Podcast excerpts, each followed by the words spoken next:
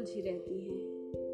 उन्हें सुलझाने में कुछ वक्त लगता है। और अक्सर ये संवरने के बाद बहुत ही खूबसूरत लगती हैं। इन्हें यूँ ज़ोर से न झटके, ये ज़रा नाजुक है। अक्सर टूट कर गिर जाती हैं।